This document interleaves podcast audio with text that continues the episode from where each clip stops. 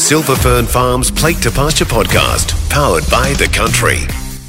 Well, hello and welcome into the Plate to Pasture podcast, a special series here on the country in association with Silver Fern Farms. My name's Rowena Duncum, executive producer for the country, and on this very first episode, joining me is the head honcho, Simon Limmer, chief executive of Silver Fern Farms.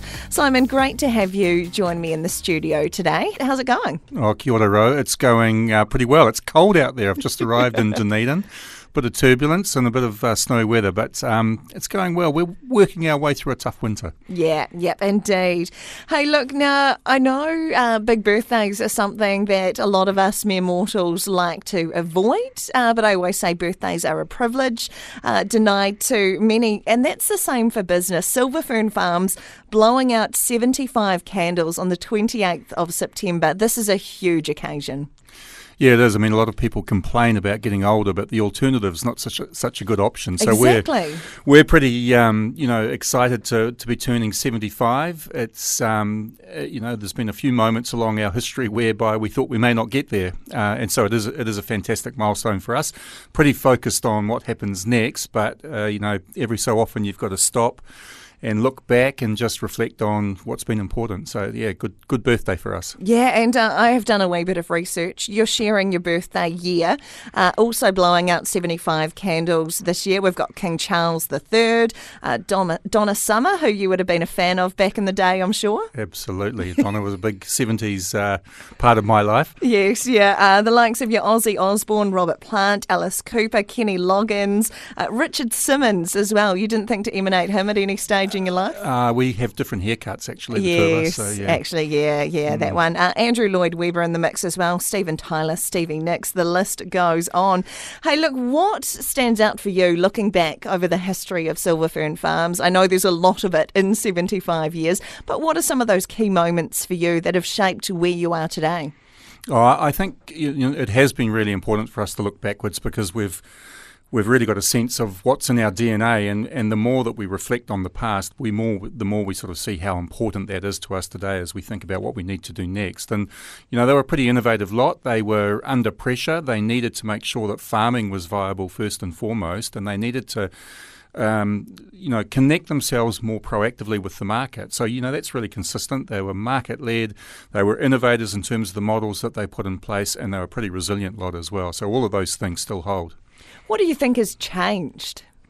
Well, I think um, the world's much smaller. You know, people are so much better informed. Um, we can jump on planes, we can go and meet face to face, we can visit the market, and it just felt as though I think in the past it was a little bit of an anonymous, you know, the, the, the product was being exported over the shoulder and they didn't really have that connection that today certainly you know we just have to be so connected into. I'd hazard a guess at saying the last three years have probably been some of the most turbulent in Silver Fern Farms' history. We've just seen uh, things we didn't even imagine becoming issues coming to the fore there. Uh, how do you think you've come through that period? Yeah, I mean, I, we, have talked about the disruption of the last three years, and it certainly has felt that it's probably been as tough as ever. But I, am sure back in the day, they were, you know, they had their issues as well that um, would have been you know, existential in nature. So, um, you know, I think what's been really good for us is that we've just continued to find solutions. You know, we've found new markets, we've found pathways to markets, we've been really agile, and that's probably the word that describes us. That you know, we're a big organisation with so many people and plants, but every the the guys have just been working super hard to find a new solution to a you know a, another problem which has arisen. So, I think that that resilience and that agility um, really defines you know what we need to be if we're going to continue to be successful. One thing that struck me as we've been recording this podcast series and I've been chatting to different uh, members of your team has been the clear sense of purpose, uh, a real understanding of why you are doing what you're doing day in, day out. And that's something I don't think every company are really on the same page with. Yeah, so creating goodness from the farms the world needs. It took us, um, you know, a couple of years to really sort of work through uh, who we are and, and what we're here to, to do. It was a, uh, an exercise where, you know, we had a lot of people involved right throughout the organisation because it was important that we really understood um, what it meant for us. But the more that we think about that purpose, the more that we think about creating goodness, the more that we think about the farms that the world needs, it really helps us to narrow down our decisions and you know make sure that we're we're, we're really living up to that purpose. Um, and certainly it resonates with uh, with the business, with our customers, with our farmers. So it's it's binding us together pretty well. Now, farmers are obviously under quite a bit of pressure at the moment. We are seeing, you know, we have seen some really record high prices. We're coming down from those a wee bit. We've got increasing on farm inflation, which is really challenging as well. I think things like, you know, a couple of years ago, seeing your beef on stage in New York in the middle of a, talk show, you know, it's little things like that that actually, uh, I think, buoy people a wee bit. Yeah, I mean, certainly we, we you know we're really grateful for the profile and the brand that we've managed to establish around the world. It does, I think, make New Zealand farmers incredibly proud to see their product being so well celebrated uh, in markets around the world. That's what we're here to do. Uh, but you're absolutely right. It is a tough moment in time. You know, there is uh, the market pressure. They feel as though they're being squeezed in terms of returns coming back, costs going up, and then they're sort of getting sideswiped by the regulatory environment and the uncertainty. So it's really important that we continue to celebrate and set the direction mid and, and longer term, because the short term we're always going to have that volatility. And the main thing is that you know we focus on what's really important. That's the consumer and the markets that are really looking for what it is that we produce. So really optimistic that we can ride out the sort of short term volatility and that purpose and that strategy is absolutely the right one from, from our perspective.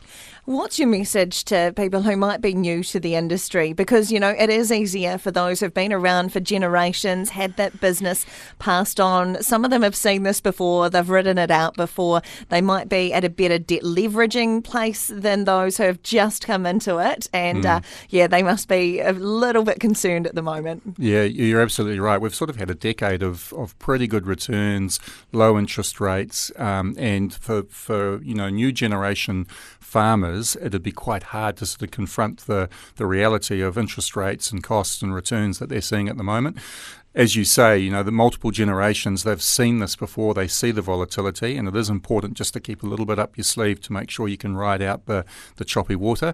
Um, but essentially, we will come through it. Um, we will find a pathway forward. There will be a moment where the markets turn again. We're getting a sense that we're probably getting close to that moment.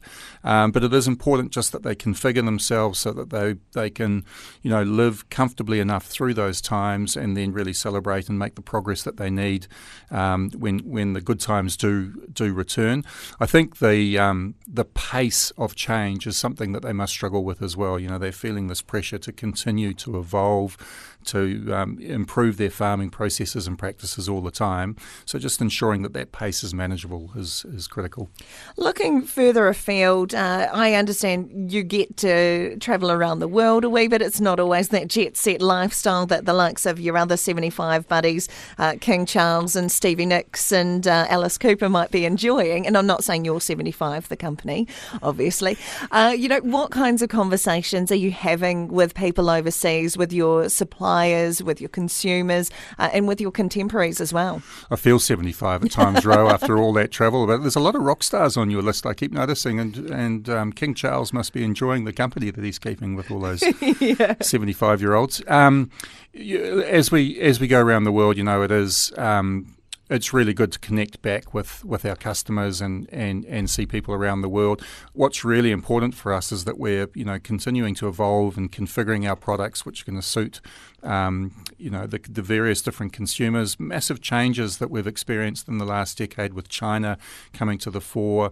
You know, of course, over a number of years we've we've travelled a little bit further uh, less far in terms of our you know pathways to market and the Pacific region, the Asian region, really really exciting for us. But we have to learn how to you know how to do business, how to configure our products, make sure that we're really connecting, and that's a that's a new challenge. Just so important that we're out there and getting to know people really well. One thing that uh, you know concerned people a couple of years ago was this prominence and the rise of alternate proteins, and that was your fake steaks and things like that. Uh, and I mentioned the other day that there's nothing Kiwis love more than when they get a good steak, they just want to pop it on the barbie.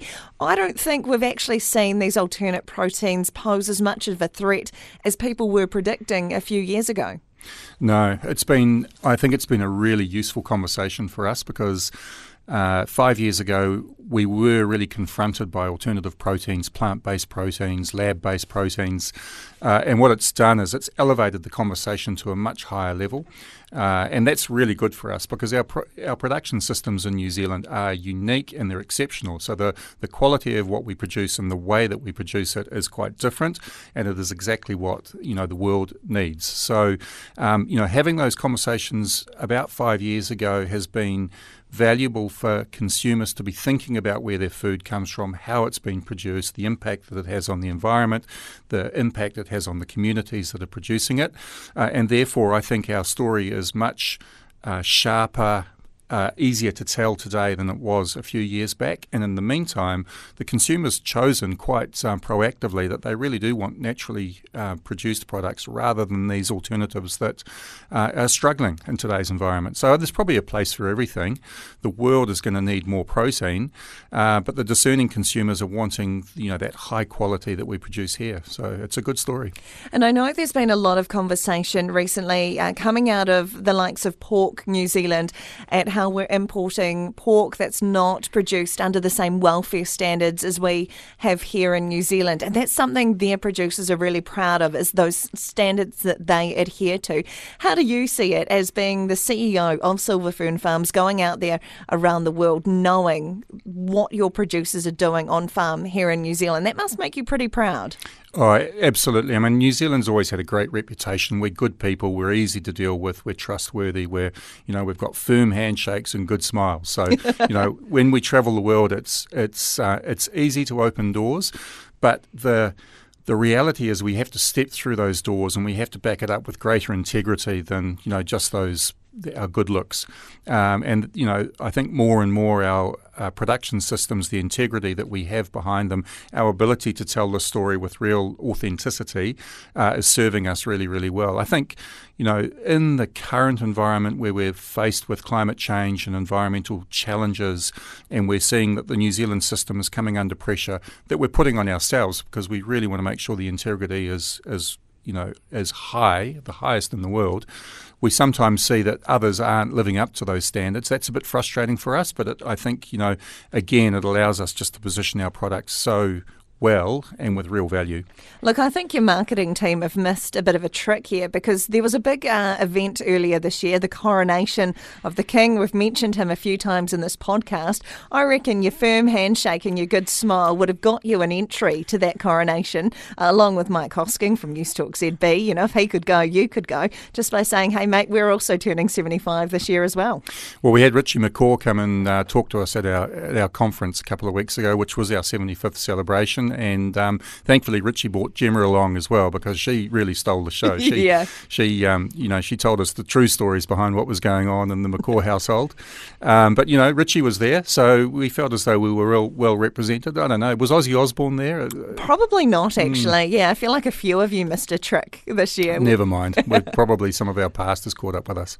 Simon Limmer, Chief Executive of Silver Fern Farms. Really interesting. Just picking your brains today about you know the space that the red meat sectors in at the moment. And I think if companies like yourself turning 75, I know Norwood Farm Machinery are turning 75 as well, you know, you've got a proud history servicing this nation's farmers and working alongside them to create value that you can be really proud of. It's, it's really good to be catching up around that.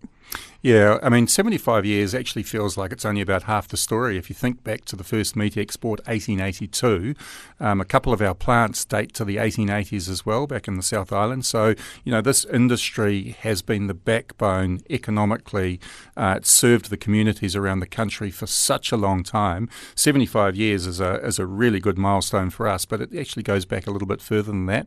The main thing for us is, you know, what are we going to be looking like in 75 years? We're pretty determined that we're going to be here and we're going to be a global player, really uh, delivering what the world needs. Um, but there's work to be done. So, you know, we're delighted to, to tick off the birthday and we're looking really uh, hard into the future. Yeah, that is one of my favourite stories is the history of where meat all began here in New Zealand back in that 1882 sailing of the SS Dunedin through to London. What a great story. Simon Limmer, Chief Executive of Silver Fern Farms, appreciate your time. Thanks, Ro. It's uh, been a pleasure.